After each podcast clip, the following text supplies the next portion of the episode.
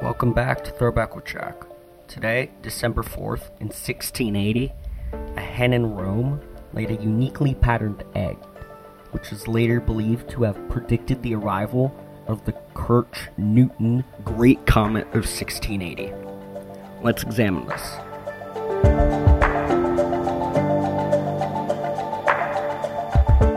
Now, it is said that comets have are a bad omen, as um, they've long been associated with mysticism and malfeasance.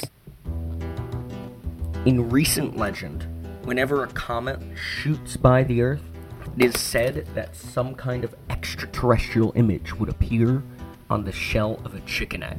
Now, why do people think that? Well, it dates back to at least the 17th century. In December 1680, when a comet went overhead, a hen in Rome was said to have laid an egg with a cosmic pattern. Now, what a cosmic pattern is, I don't know.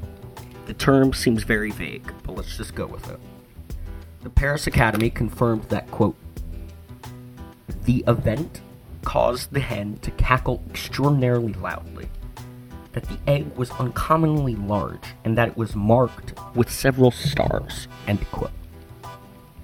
Indeed, in 1910, when Halley's Comet soared by, a quote, comet egg was birthed in Reno, Nevada, and an egg with the shape of the sun allegedly appeared in Bologna during an eclipse.